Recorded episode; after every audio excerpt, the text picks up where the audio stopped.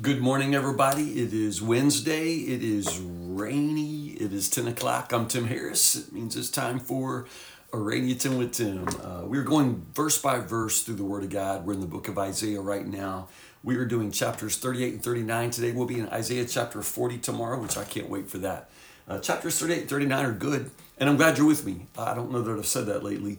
Uh, I love you guys so much. I really do appreciate your time in the Word with me. Some of you have stopped everything right now. You're live with me, and uh, I appreciate that. That's that's tremendous for me that you would stop your morning and uh, be in the Word of God uh, along with me. That's just a tremendous gift to me, and I thank you for that. Others of you, I'm, I'm not a favoring the live people. Uh, some of you are going to join me under lunch hour or later in the day. For some of you, it's the weekend or the next morning, and uh, and you're staying with me too. You're following me in the Word of God, and uh, thank you, thank you, thank you. Uh, the fact that I can be your partner in the Word of God, your teacher, your friend uh, in, uh, in in the Bible is a tremendous, tremendous privilege for me. So thank you for giving me that. listen, chapter 38 and 39, if you've been with me for a while, should be very familiar because they are nearly word from word out of Second Kings about chapter 20. Uh, so if this is like, wow, this sounds familiar to me, well, it is familiar to you. The only part that really is different is that Hezekiah's poem, his psalm of praise that he apparently wrote after he was healed, uh, verses 10 to 20, uh, that doesn't appear in Second Kings. It only appears here. Uh, and then verses 21 and 22 are kind of funny because it's almost like, oh, yeah, you probably can't follow that story if I don't tell you these two other facts. And so those kind of get dropped in at the end, but I, th- I think it's great. It's still a great story. Uh, let's review it. So Hezekiah becomes deathly ill. Uh, the prophet Isaiah comes to visit him. And uh, Isaiah breaks every single possible rule of pastoral visitation at the hospital. Just telling you. Like you don't walk in and say, dude, I think you probably ought to. Do you have a will? Do you have a living will? Because, dude, you are gonna die. I mean, you're like, you are not gonna recover. I mean, I mean, like, you don't. You know, we train our our leaders in hospital visitation and like don't do any of that. you know, you're gonna die, dude. Oh, you look awful.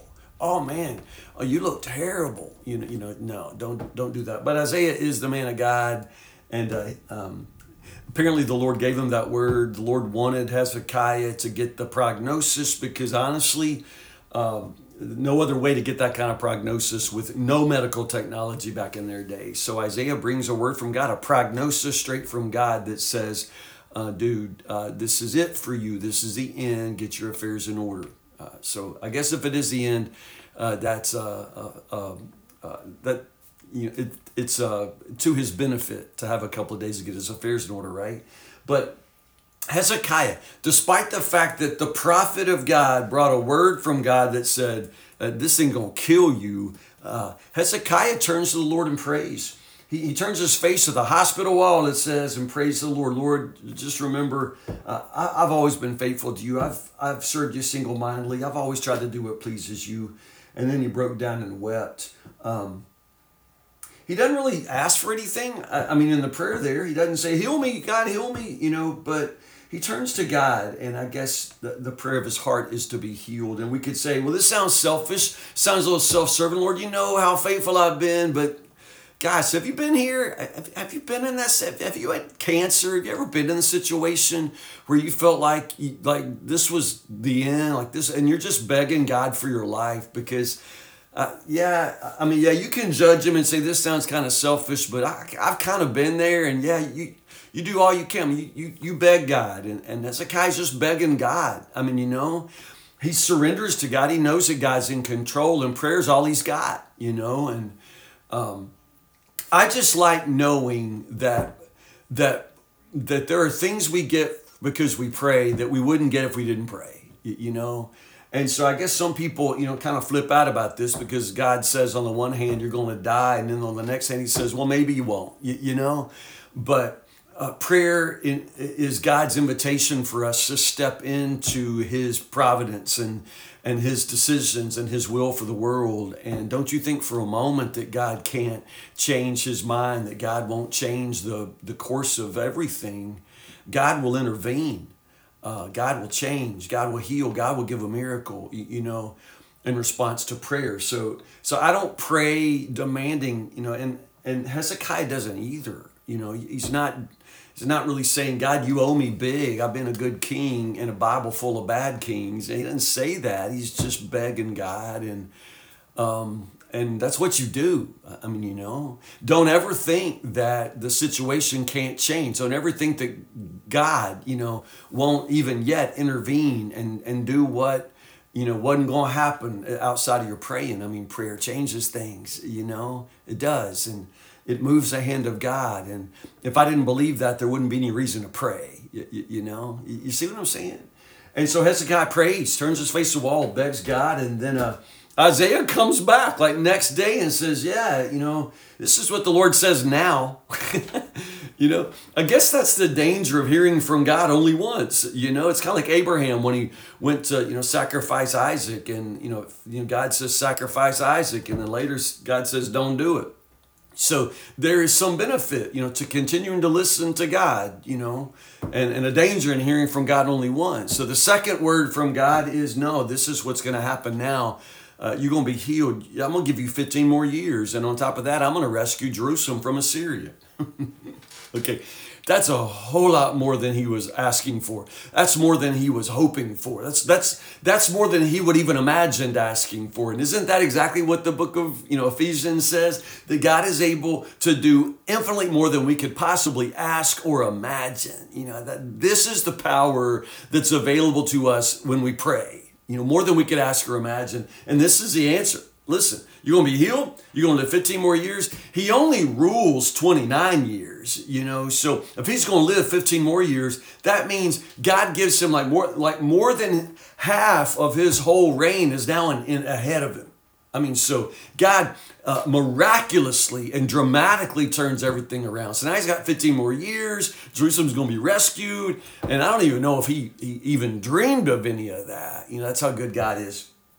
So, uh, there's a sign that goes with that in verses 7 and 8. Now, remember back in 2 Kings chapter 20, I, I, almost like God was showing off. He said, Would you like the sundial to move forward, you know, 10 spots or backward 10 spots, you, you know? um, I think I thought when Hezekiah said, okay, well, how about backwards? You, you know, because I think that sounds harder. Um, in this case, you don't get that. It's just like, okay, I mean, the story's abbreviated here to give us, you know, Hezekiah's song. So anyway, the sun shadow moves back 10 steps, and then Hezekiah, when he gets well, he writes this beautiful song of praise to God. We know that Hezekiah is a worshiper. Hezekiah spends a lot of private time in the temple, which I love about him. And in this moment, man, he just writes a poem about his, it's his testimony of being sick and how God made him well.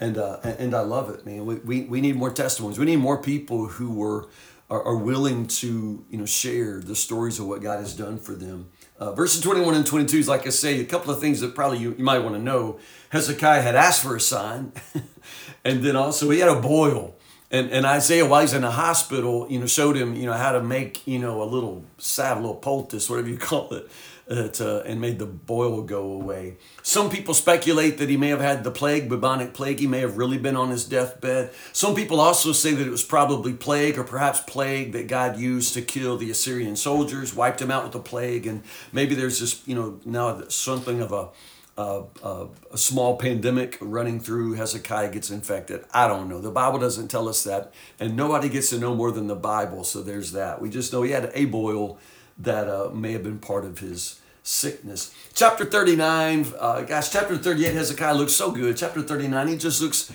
so stupid. Um, uh, so uh, Merodach the son of the king of Babylon, he's a prince of Babylon, okay, comes for a visit. Hezekiah is so pleased to have, you know, this enemy prince that he decides to just give him a tour of the whole place. And he shows him everything, you know, just every, literally, like, you know, here's where I keep the keys to the kingdom. Here's where I keep the keys to the tanks.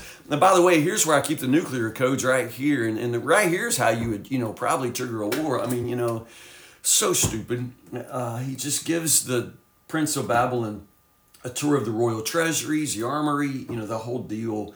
When they're gone, Isaiah comes back and says, Who, who, who, who, who were those guys? Who was that guy? you know?